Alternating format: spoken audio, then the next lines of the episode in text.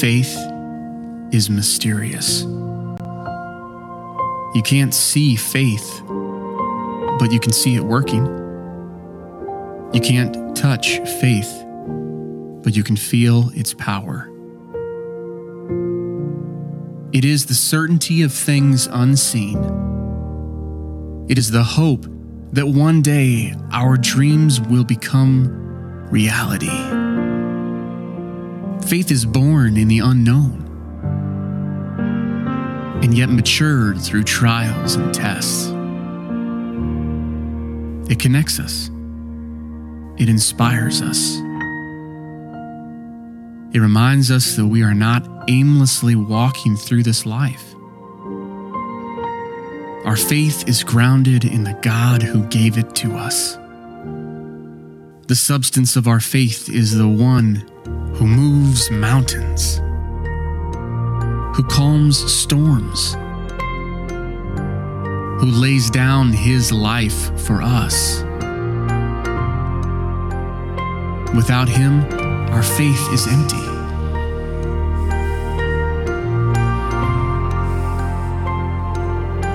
Without him, faith would be just a dream. Without him, we would never leave the ground and soar on wings like eagles.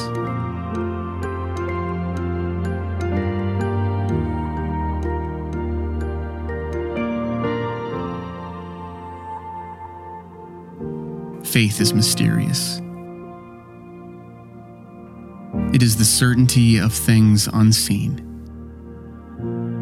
It is the hope that one day our dreams will become reality. If you're glad for the mystery of faith, let me hear your hands this morning. I think every now and then it's good to give a shout out, give honor to whom honor is due. And I got a text message this week that is becoming more and more common. I just wanted to share with you. Said, just a word. My folks have been listening to your sermons in Minnesota for a while due to being housebound while taking care of a family member with dementia. I'm grateful for your Berean technical team that makes that um, that makes the service accessible to them visually. Those are becoming more and more common, and I think our tech team is doing a phenomenal job, and they don't get enough uh, pats on the back. So would you just give them pat on the back? They do a great job, and uh, some people prefer us online. I remember uh, an, an, uh, uh, what would I call it, a, a revival meeting or whatever with Lowell Lundstrom, and we were out in the park and he made this comment to the crowd most people would rather watch me on television than hear me in person because they can control my volume and my duration. so glad you're here. Glad you're here. Well, this morning is National Yellow Pig Day. And what an amazing church we have. We just happen to have a yellow pig in filling station. I don't know. Actually, it started out pink, but now it's yellow. And so, Barry, I want you to come up here. Would you be my prop this morning? And I just want them, I'd want everyone to have a visual this morning of National Yellow Pig Day. This is actually a hat. And could you just put it on? And I want you to celebrate. Turn around, face the crowd.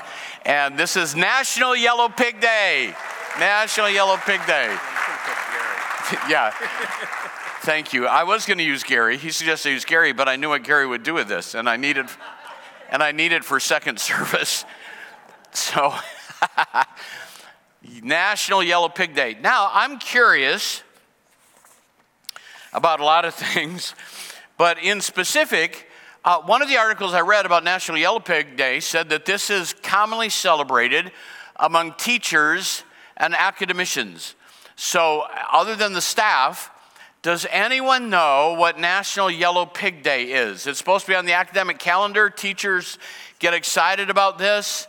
I'm just curious. Anybody ever heard of National Yellow Pig Day? Raise your hand if you have, other than if you heard me talking about it during the week. Nobody. I'm crushed. So disappointed. Uh, not honestly, I'd never heard of it either. What is National Yellow Pig Day? You ready for this? This is going to change your life. National Yellow Pig Day is a celebration of the number 17. You see the connection? I don't either. I don't either. So I had to do a little bit more research on that. And in the 60s, which explains everything, uh, I heard one rock musician say, um, There are a lot of things I remember, a lot of things I don't. He said, I don't remember the 60s. Some of you will relate to that. In the 60s, students Michael Spivak and David Kelly were studying at Princeton.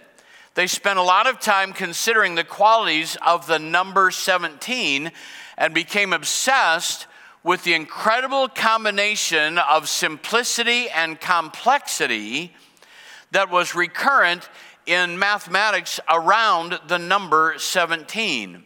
Now, I read a long article about that, and I won't bore you with that. Half of it I didn't understand anyway, but to give you an idea of what captured their imagination 17 is a prime number, and it is the sum of the first four prime numbers. 17 is the minimum number of givens in a Sudoku puzzle in order for it to have a solution that is unique. 17 is the smallest number that can be written as the sum of a cube and a square two different ways. How many are glad you came today? 17 is an unlucky number.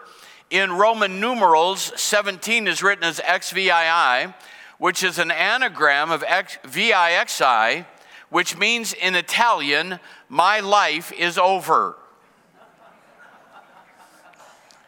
17 is either the most random or the least random number. In a study which respondents were asked to pick a random number between 1 and 20, 17 was the number that was selected the most. So, does that make it the most random because people decided it was the most random? Or is it then the least random because most people picked it? I don't know. So, their obsession grew with a desire to celebrate the number 17 with its own special day, and they knew they needed a mascot. So, in the 60s at Princeton, they decided that the mascot for National 17 Day would be a yellow pig. No explanation beyond that. I'm going to blame that on weed, but I don't know that.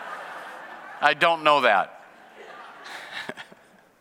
And then the yellow pig morphed to having 17 teeth 17 toes, 17 eyes, and they created this monster that is no longer seen today. So, from its beginnings, Yellow Pig Day has become a huge hit in the academic calendar, as you can see from the number of students and teachers that are fully aware of what it is. Classes sing, I'm not making this up, I looked it up. I was gonna read, I was gonna read one to you and sing it, but classes sing Yellow Pig carols they share yellow pig cake. They play board games based around the number 17. And some people even create origami yellow pigs. I found a video and almost played that how to make your own origami yellow pig and yellow pig t shirts to wear with pride. Some people need a life. National Yellow Pig Day. So, why are we talking about this morning? I, I, I am still working on that one, right? So, but in reality, there were two words that jumped out at me that I think capture the heart of the gospel. What attracted their attention?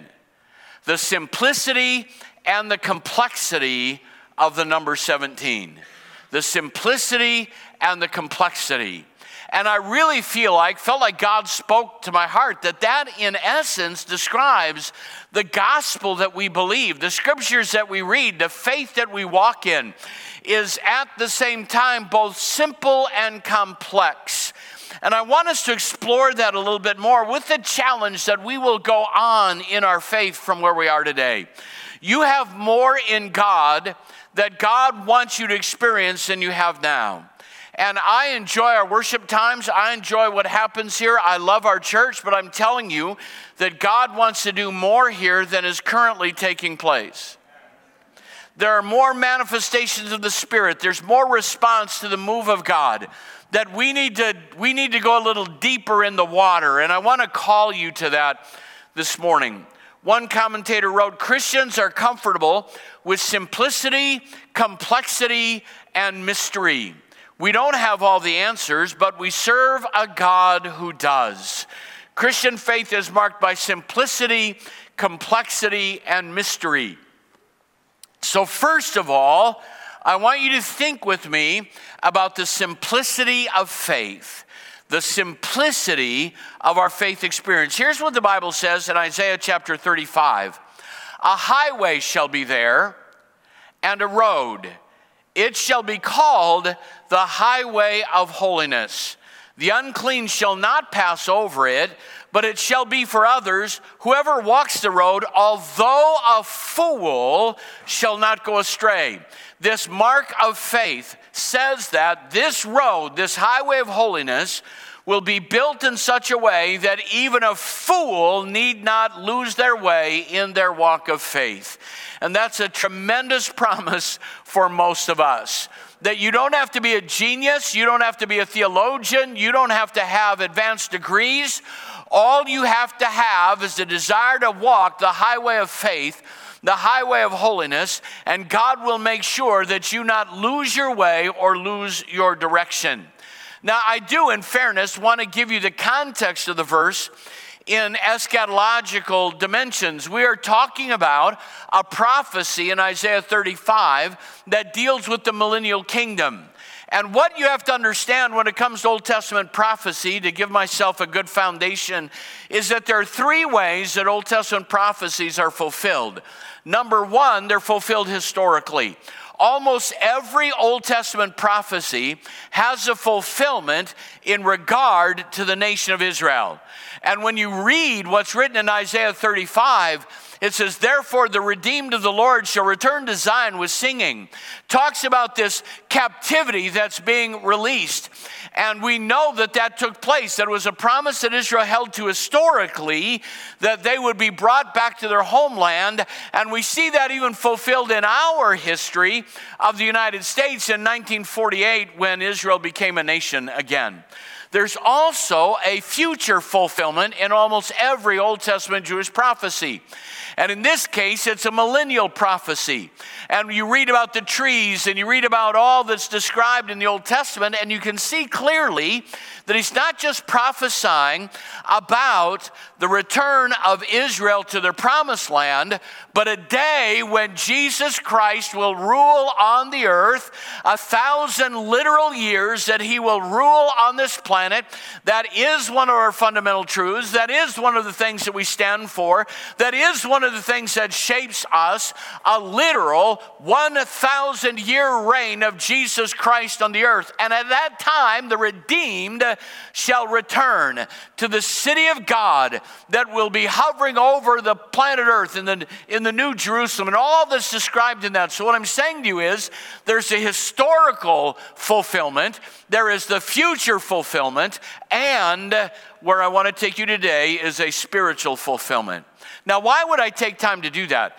Because I am tired of listening to people take verses out of context and stick that to their chest as though it's theirs to own.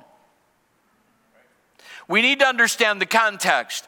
It is historical prophecy to Israel. It is a future prophecy of the millennium. But we're shown in the New Testament that when Jesus came and poured out his spirit and we're seated in heavenly places in Christ, that there becomes also a spiritual fulfillment of millennial blessings in the life of the people of God. How many are hearing me this morning? And it's that piece that I want us to focus on. What does that mean? It means that there is a place, a highway of holiness. How many know that you can't get to heaven without walking the narrow road? Many will say to me, Lord, Lord, in that day, and he will say, I never knew you. The unclean can't walk this road. Those that hate God can't walk this road. People have sin and ungodliness and unforgiveness in their life can't walk this road, but the clean can. And the requirement is when you give your life to Jesus and He makes you clean, you know what comes with that? Joy, unspeakable and full of glory. What comes with that? Sorrow and tears wiped away. We no longer sorrow as we once did. We know that weeping may endure for the night, but joy, come on, someone help me this morning. Joy comes in the morning, and there is a highway of holiness. And thank God you don't have to be a genius theologian to make it to heaven. Just get your feet on the highway of holiness and start walking that road and listen to the Spirit of God change you and direct you and shape you and correct you. That even though the world may call you a fool, once you meet Him and discover the highway, you can walk on that all the way to heaven. It's a present day principle. Fools need not go astray. So, what does that mean? Why did, the, why did Jesus say, There's a narrow way, and few there be that find it? It doesn't mean they can't find it because it's narrow, it means they can't find it because they don't want to walk holy. It doesn't have to do with it being hidden, it has to do with the requirements. Now, just to make that abundantly clear, I've talked to numerous people who say they don't want to become a Christ follower because they have to give up things. And here's what I've said, and will say to you today you don't have to give up anything to come to Jesus. But when you come to Him, and if you receive Him, everything changes from the inside out. And you won't be giving up anything, you'll be throwing out the garbage.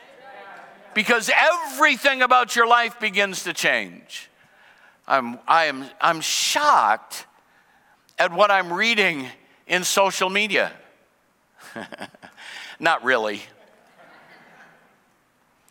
But a young lady that I know well, that in a previous past grew up under our ministry, and she posted, I used to be pro life, and I was raised pro life, but now I am pro choice because it isn't right that if an 11 year old girl gets pregnant, that we force her to have the baby. Now, I just want to be. I just want to be frank. That's someone who doesn't want to walk in righteousness because that's not the argument. That's not the argument. How many 11 year olds conceive during rape? How many rapes result in a pregnancy? And should there be exceptions for the life of the mother? Yes, I believe that all of those things are fair for discussion. But you make a jump from one to the other when you no longer want to walk the highway of holiness. Are you hearing me this morning? You'll find an excuse You'll find some obscure argument. You'll find some little thing that will give you reason to not walk there. That's why few there be that find it, because they'd rather walk the broad road of their self intellect and self information and their own wisdom. But there is, come on, I said there is a highway. It's a highway of holiness. And you can be a fool and not err therein because the way is straight and it is clear and it is simple. We live and believe in a simple faith. We used to call it the simple gospel. And I know I've told this story before, but it's one that really resonated with me, and I want you to hear this. There are a lot of people that don't know the simple message of the gospel. I was preaching in, um, in Ames early in ministry there, and I used the phrase somehow in the message, simple gospel. And a young man came into my office afterwards. He was a big guy, taller, bigger uh, than I am for sure. And he said, Can I talk to you a minute? And I said, Yeah, let's talk. And he said, I've never heard the term the simple gospel. What is the simple gospel? And I said, Well, the simple gospel is that um, Jesus came, died on the cross. And he said, Who is Jesus? He'd grown up in Boone, Iowa, lived in the Midwest, and he said to me, Does it have something to do with that woman statue in the, up, in the standing up bathtub? And I said, No, here's a simple gospel. And I felt like he needed more of a context. I said, God created mankind to live in a beautiful garden. And man rebelled against God's guidelines, and because of that, got kicked out of the garden. And then, when he got kicked out of the garden, God began a plan of redemption. And God sent his son. We believe in Father, Son, and Holy Spirit. God sent his son to die on the cross and pay for our sins. And then he rose from the dead to demonstrate that our failures, our sins were forgiven. Then he ascended to the Father and is ever living to make intercession for us. And you can have new life in Christ if you want it. The simple gospel is to believe that you, uh, to admit that you have need to believe that he died and rose from the dead and confess him as Lord. Is that something that you want? He said, I've never heard that in my life. Yes, it's what I want. He was in his early 20s newly married. I led him to Jesus. He stood up, tears running down his face, grabbed me in a bear hug. I thought I was going to die, lifted me off the ground. He was so excited because you don't have to have a theology degree, you just have to meet Jesus. It's that simple. It's that simple. I was reading in the Bible, in the book of Acts, about a jailer in Philippi there was an earthquake. Prisoners are set free. And he cries out, Sirs, what must I do to be saved? And he didn't mean for by that to be born again. He meant, How can I be delivered or rescued? Because if these sold, if these uh, uh, prisoners all escape, they're going to take my life. I will pay with my life for their escape. How can I be saved? And I've preached that he called for a light, the Bible says, and then Paul began to show him the light and told him about Jesus. And he said this If you believe on the Lord Jesus Christ, you will be rescued and your entire household. It's a simple message. Come on. It's a simple message. That day, the jailer believed, and he and his household were baptized as a family came into the kingdom because the heart of the gospel is believe on Jesus. Put your faith and confidence I read in chapter 8 in the book of Acts about an Ethiopian uh, treasurer, uh, an Ethiopian eunuch that's traveling uh, down a desert road. And God sent Philip to him. And it just happened when he got there, he was reading in the prophet Isaiah about the, about the, the suffering uh, Savior of the world. And he says, Who is he talking about? And Philip begins to share with him the truth of the good news. There comes a moment they come by a body of water and this Ethiopian who has influence over all of Ethiopia says to him, What hinders me from being baptized? And what did Philip say? You have to take a class. You need to, you need to quit doing this list of things and join our new movement. He just said, If you believe with all of your heart, you can be baptized. Are you hearing me? I said it is a simple gospel. If you'll simply believe and put your confidence in Jesus. Acts chapter 2. Holy Spirit falls, tongues of fire, the sound of wind. and you hear this you hear this discussion going on, and Peter is preaching to them about how they crucified the Lord of glory and all of the responsibility that would come on their head. And the conviction of the Holy Spirit falls on them. And, and they say, Men and brethren, what shall we do? And Peter says, Repent and be baptized for the remissions of sin, and you will receive the gift of the Holy Spirit. What is the message? Repent, believe, be baptized. It's a simple story for us to grab hold of. I've called it again and again the ABCs of salvation that you need in Romans chapter 10 to simply admit that you're a sinner, that you need to believe that Jesus died on the cross for you and rose from the dead, and then you need to confess him as your Lord and Savior, and you will be saved. And if you've not done that, this would be a great day for you to do that. And you can let us know. Uh, send us a card, text us, email our chat line on our website. We want to connect with you, but is that simple? Admit, believe, and confess, because Romans 10 13 declares, Whoever calls on the name of the Lord will be saved. the thief on the cross didn't even have to have all of his theology explained. he simply said, Remember me. Oh, but you can't. You can't go to heaven with a prayer like that. Jesus said you could. Remember me when you come into your kingdom. And Jesus said, Today you'll be with me in paradise. Come on, church. It's not hard. It's not difficult. It's not complicated. It's a simple message. Jesus gives life, and we need to communicate that to a world around us. It's a simple gospel message. But that's not all there is for us who are children of God. I want you to consider the complexity of the Word of God, the complexity of Scripture. For us who have become followers of Christ, it's not enough to sit in the chair of simplicity. You need to progress to the walk of complexity. There's more to be understood. Uh, well, uh, what would you use for that? Think about this Psalm chapter 1, verse 2. Blessed is the man, 1 and 2. Blessed is the man who does not walk in the counsel of the ungodly, nor stand in the way of sinners, nor sit in the seat of the scornful, but his delight is in the law of God and in his law does he meditate day and night. Just pause there for a moment. What is there in your life that you can meditate on day and night?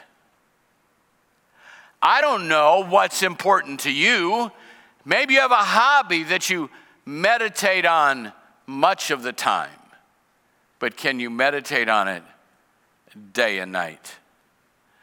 We had an experience, maybe you're a fisherman, and I'm learning more about fishing. Used to fish a lot as a kid, and so we had a day, took my grandsons fishing, and we're fishing in a river. And how many know that you fish different in a river than fishing in a pond, and you fish different in a pond than you do in my aquarium? How many know those are different? Those are different. So we're doing, I'm trying to fish the pools on the edge of the river. Two older grandsons are casting out into the stream. And my youngest grandson has this kiddie pole with a bobber and a hook, and he flicks it out there. That's not how you fish a river.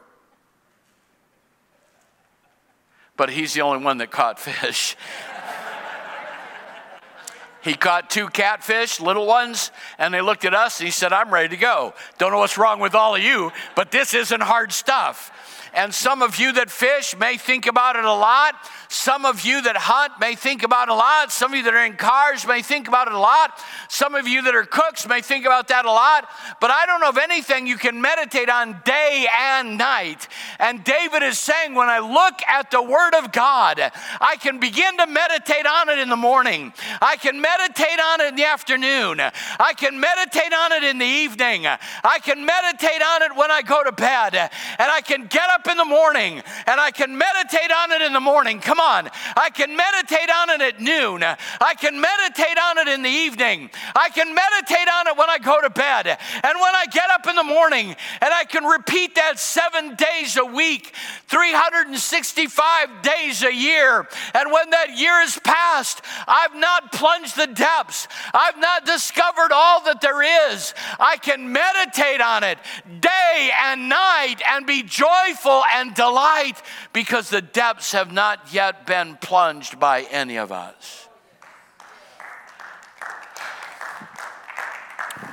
I have been preaching this gospel once a week as a youth pastor, then three times a week when I was a senior pastor, and I've been in ministry a while. And I've been through scripture here and there and outlined and preached and exegeted and studied and read commentaries. And often in prepping for a message, I'll read four or five commentaries, I'll read seven or eight different translations, and I try to immerse myself in that. And I'm just going to tell you what I know. It doesn't matter how many times I've read or preached the text, if I meditate on it in the morning, if I meditate on it in the evening, if I meditate on it the next morning, there'll be something new and fresh and alive that will rise up out of that book because it is the most complex book that's ever been written. Written by over 40 authors without any contradiction, filled with prophecies that have never failed, life principles that have never fallen short. You can read it again and again and again. Take this afternoon and just soak in John 3 16. For God so loved the world that he gave his only begotten Son, that whoever believes in him should not perish but have everlasting life. Do it again and see what happens because there's a depth. It is living, it is alive, it endures forever. It's the foundation of everything about us. It's the most complex book ever written that is, that is in the hands of fools who walk on the highway of holiness. The complexity, the complexity and depth of the Word of God. The Bible tells us in 2 Timothy chapter 2 do your best to present yourself to God as one approved, a workman who does not need to be ashamed, who correctly handles the word of truth. I um, I, this is going to sound like I'm patting myself on the back, and I'm really not. You have to listen to me all the way through. I know that anything I preach can and you will be used against me in the court of Facebook. because I've discovered that people don't always listen. How many are listening right now? Listen to me carefully.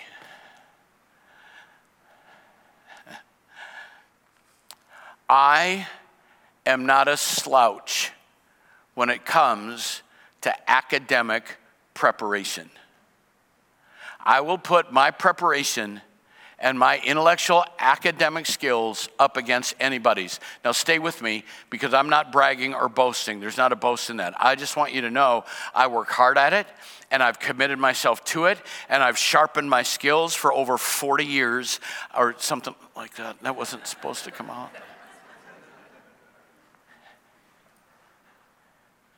And sometimes I hit a passage of scripture and I don't know what it means. So, what do I do? if it's Greek, I'll go to the Greek language and try to parse the verb and look at the depth of meaning. And you can't just go to a lexicon to do that. You have to have an understanding of the Greek language. If it's Hebrew, I'll do the same using other commentators. I'll read other commentaries and try to find a solution. But let me tell you something that has never failed. Are you ready? I've found that if I really want to understand His Word, is I bring it in here and I leave my commentaries and my lexicons and all of that on my desk. And I just say, Jesus, open your word to me. Open your word to me. And begin to pray in tongues. Begin to meditate on the word. And, and without fail, I've discovered that He will make His word come alive and show me truths that I have never imagined that can't be found in a lexicon or in a commentary. Now, if it's contrary to everything I've read, then I've imagined it. But the greatest joy of my life is when I've heard from God and find it supported by study. And I'm not bragging about my abilities, I'm just talking to you about what I do and telling you that it doesn't matter whether you're skilled or not skilled, it doesn't matter what training you've had or not had because we have a teacher called the Holy Spirit. And if you will take time to listen to Him and walk with Him and begin to explore the complexity of the Word, He will talk to you and He will explain the Word that Jesus gave us. Are you hearing what I'm saying? I'm telling you that the answer isn't found by intellectual gymnastics. It's found in spiritual submission to God and listening to the voice of the Spirit. Hope that made sense. Study to handle the Word of God right. Here is what we're told in Hebrews chapter 5 In fact, though by this time you ought to be teachers, you need someone to teach you the elementary truths of God's word all over again. You need milk, not solid food. Anyone who lives on milk, being still an infant, is not acquainted with the teaching about righteousness. But solid food is for the mature, who by constant use have trained themselves to distinguish between good and evil. Yes, there are simple, basic gospel truths that are available to anyone who will come to a place of faith. But there are deeper things in the Word of God that we need to seek out, including discerning good from evil. The Bible says the natural man cannot receive the things of the Spirit of God, they're foolishness to him, neither can he know them because they're spiritually discerned. I, am sorry for this. I just don't know any other way to illustrate this that's more effective. But I remember hearing an old preacher say, I don't mind having to feed baby Christians with a bottle. But when you have to part the whiskers to get the bottle in, it's time they grow up. It's time they grow up. It's time they grow up. And if you're still sitting there sucking on your pacifier, saint of God, it's time for you to grow up and dig a little deeper and get a little bit for yourself and find out the majesty of the Word of God. If you're chafing at reading it, I don't understand it, then meditate on it. And I'll tell you what will happen. You sit somewhere long enough, you're going to see a miracle. You're going to see something like you've never seen before as it comes alive on the inside of you. And all of a sudden, instead of it being a challenge or chafing or a problem or difficulty, we deal with junior Bible quiz and teen Bible quizzers. And they, you know, they struggle. Well, I don't know if I want to do this. Our hope is somewhere along the line, something's going to settle in and catch a little bit of flame, and they're going to see something brand new, and then they're going to be hooked till the day they die because there's something powerful about having the Holy Spirit make His word come alongside you. And I don't care how much you quote, I don't care how much you've read, I don't care how much you know, I don't care how much you've done. There's more in the Word of God for you to understand and claim and make your own. Put your foot down, walk through the pages, up and down the corridors of Revelation, and see what God will do in the gloriousness of the Word of God. Spend time in the Word, it's complex. You can meditate on it day and night and never run dry. It's living, it's powerful, it's a lifeline to us. It will give a lifetime of pursuit to truth, and it will accomplish everything God sends it to do. It's a simple faith with a complex book, serving, third, a mysterious God. The mystery of God. I am not, after all that I said, let me come back to earth and tell you I have no illusion that I have the capability in earthly language to communicate you the, to you the revelation that I want you to see. And by the way, because I know it'll come back around, I do not believe I'm the smartest person on the planet. I do not believe I'm the highest academician. I don't believe any of that. I'm just saying to you, however hard you work at it, you need divine revelation. How many are hearing what I'm saying? Because we serve a God of mystery. Isn't that wonderful? A God of mystery. I remember when Carol and I were in Bible college, Jack Sanders was one of our professors, and Jack Sanders was a unique bucket of bolts. I'm just telling you, he was a different kind of character. And in one of our classes, just to give you an idea, when we were complaining we had to be up too late or we had to work too hard or there's too much homework, he went to a corner of the room and he said, Let me tell you how you can sleep while you're standing up and get more work done. That's the kind of mindset he had. Not a healthy one, but it's one that was presented. And here's what happened in class someone would ask a question, and for us, it seemed like it was really deep, like how many angels can dance on the head of a pin, you know, something really profound. And I'll never forget the first time he'd look at us and he would say, The answer is in the Bible. He'd walk up to the chalkboard. Does anybody remember chalkboards? Anybody remember chalkboards? He'd walk up to the chalkboard and he'd write Deuteronomy 29 29. There's your answer. We couldn't wait to get out of class and look that up, and then we're profoundly disappointed when we did. Because it says the secret things belong to the God who gave them. Listen,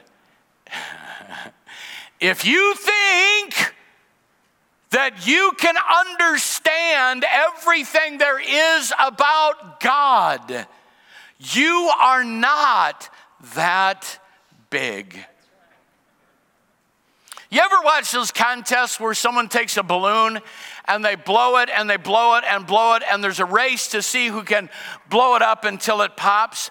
However big the balloon, there's a limit to what it can hold.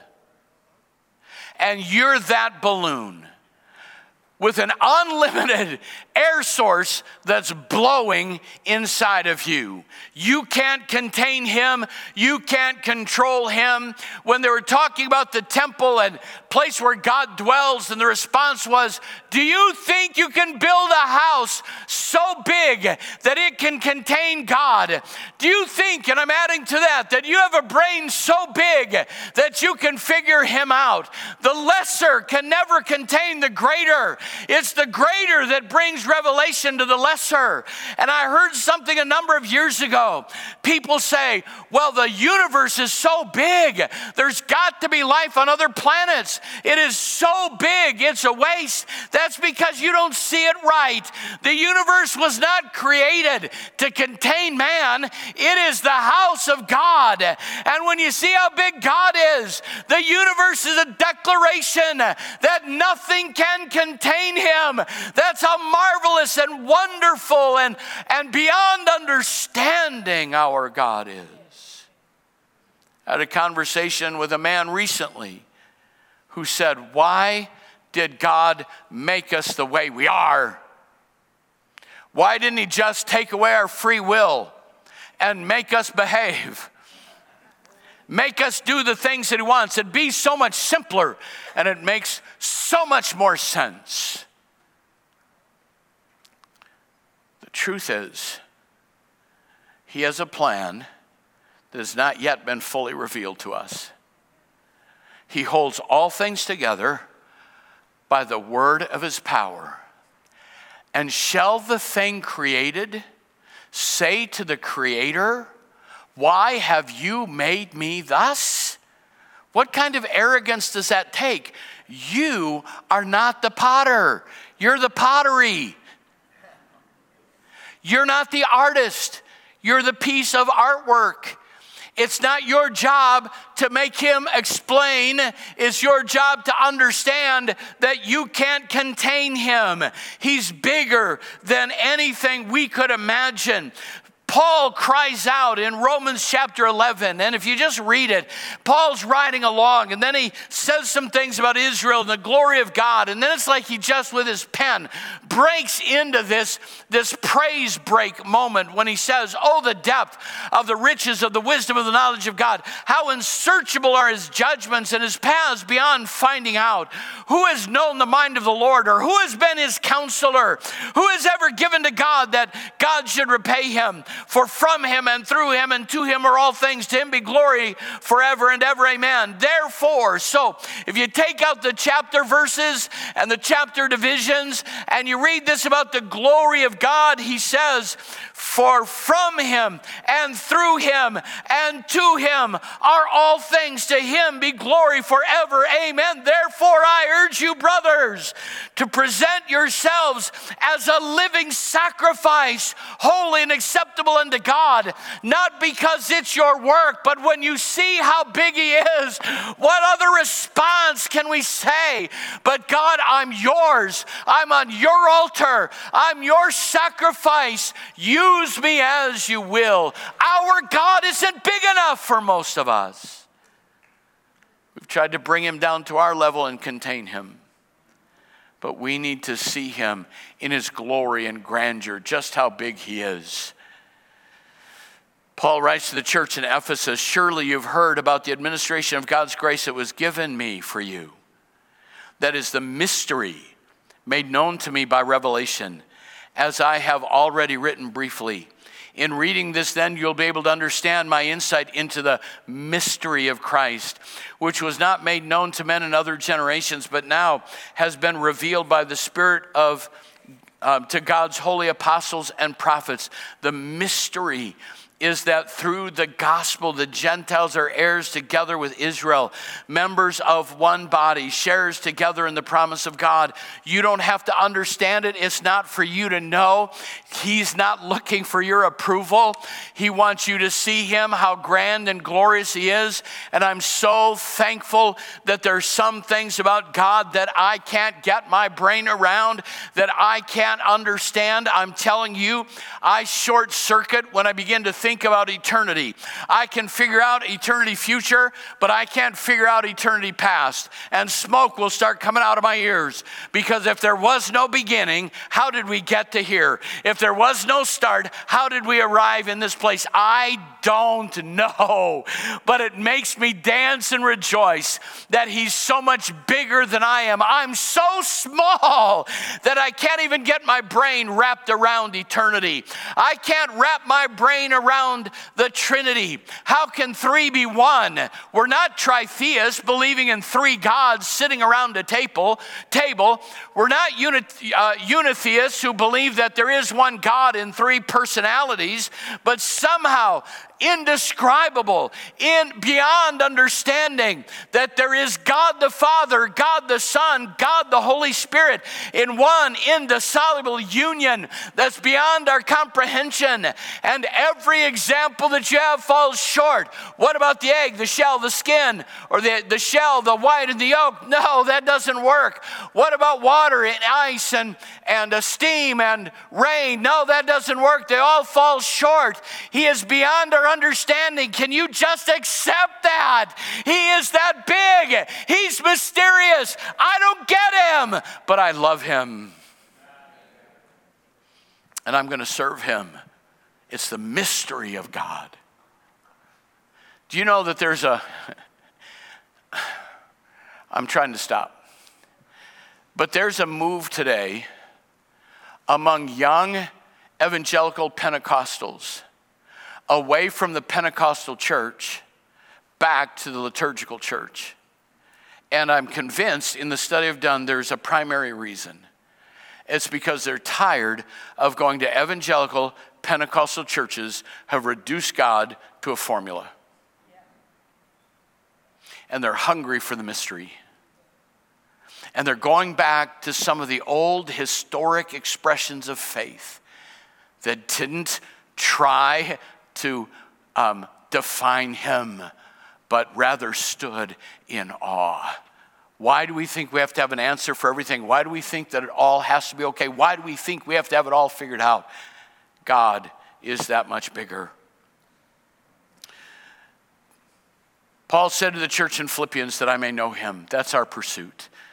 You'll spend your whole life plunging the depths of the knowledge of God.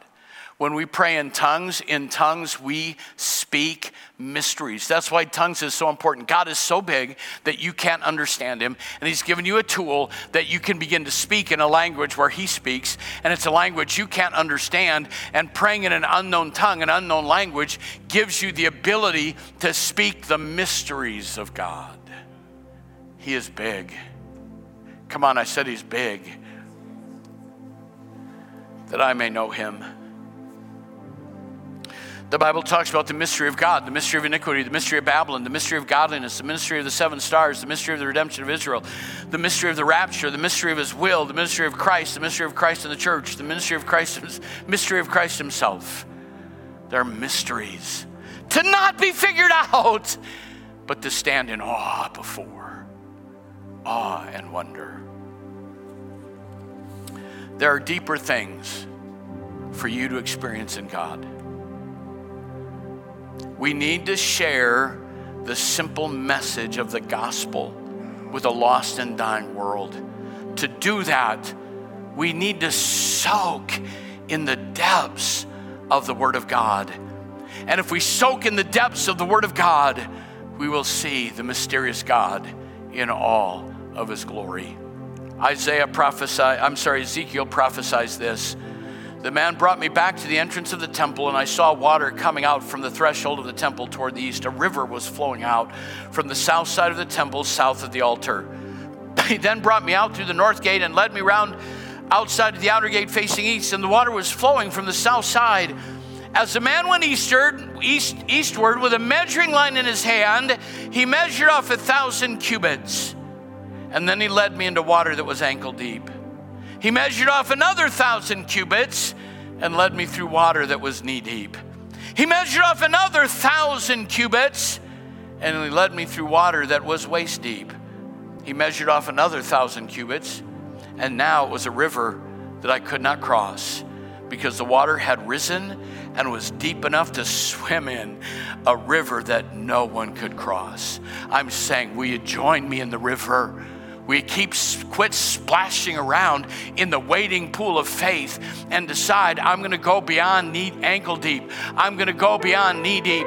I'm going to go beyond waist deep. I'm going to get in on that water that I can swim in that no one can pass over. I want to experience more of the simplicity, the complexity, and the mystery of God in the river He's called us to swim in. I want more of that. I want less of what I can define and more of what I don't understand to be revealed to me in my relationship to God. Would you stand with me and ask God as we worship to just give you a revelation of His mystery so that we can live in the complexity and take simplicity to a world that's in need? Grace, what have you done? Murdered for me on the cross,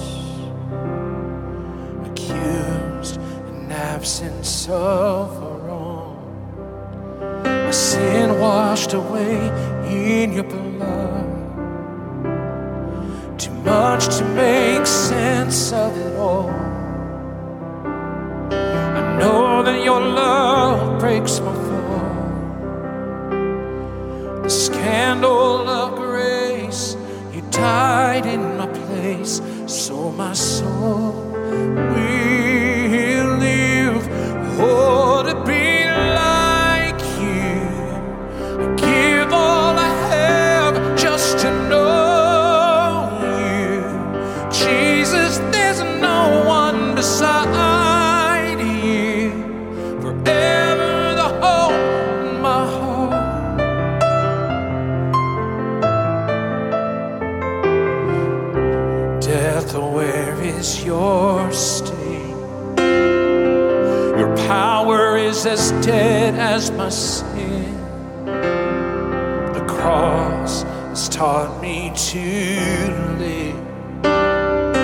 mercy, my heart now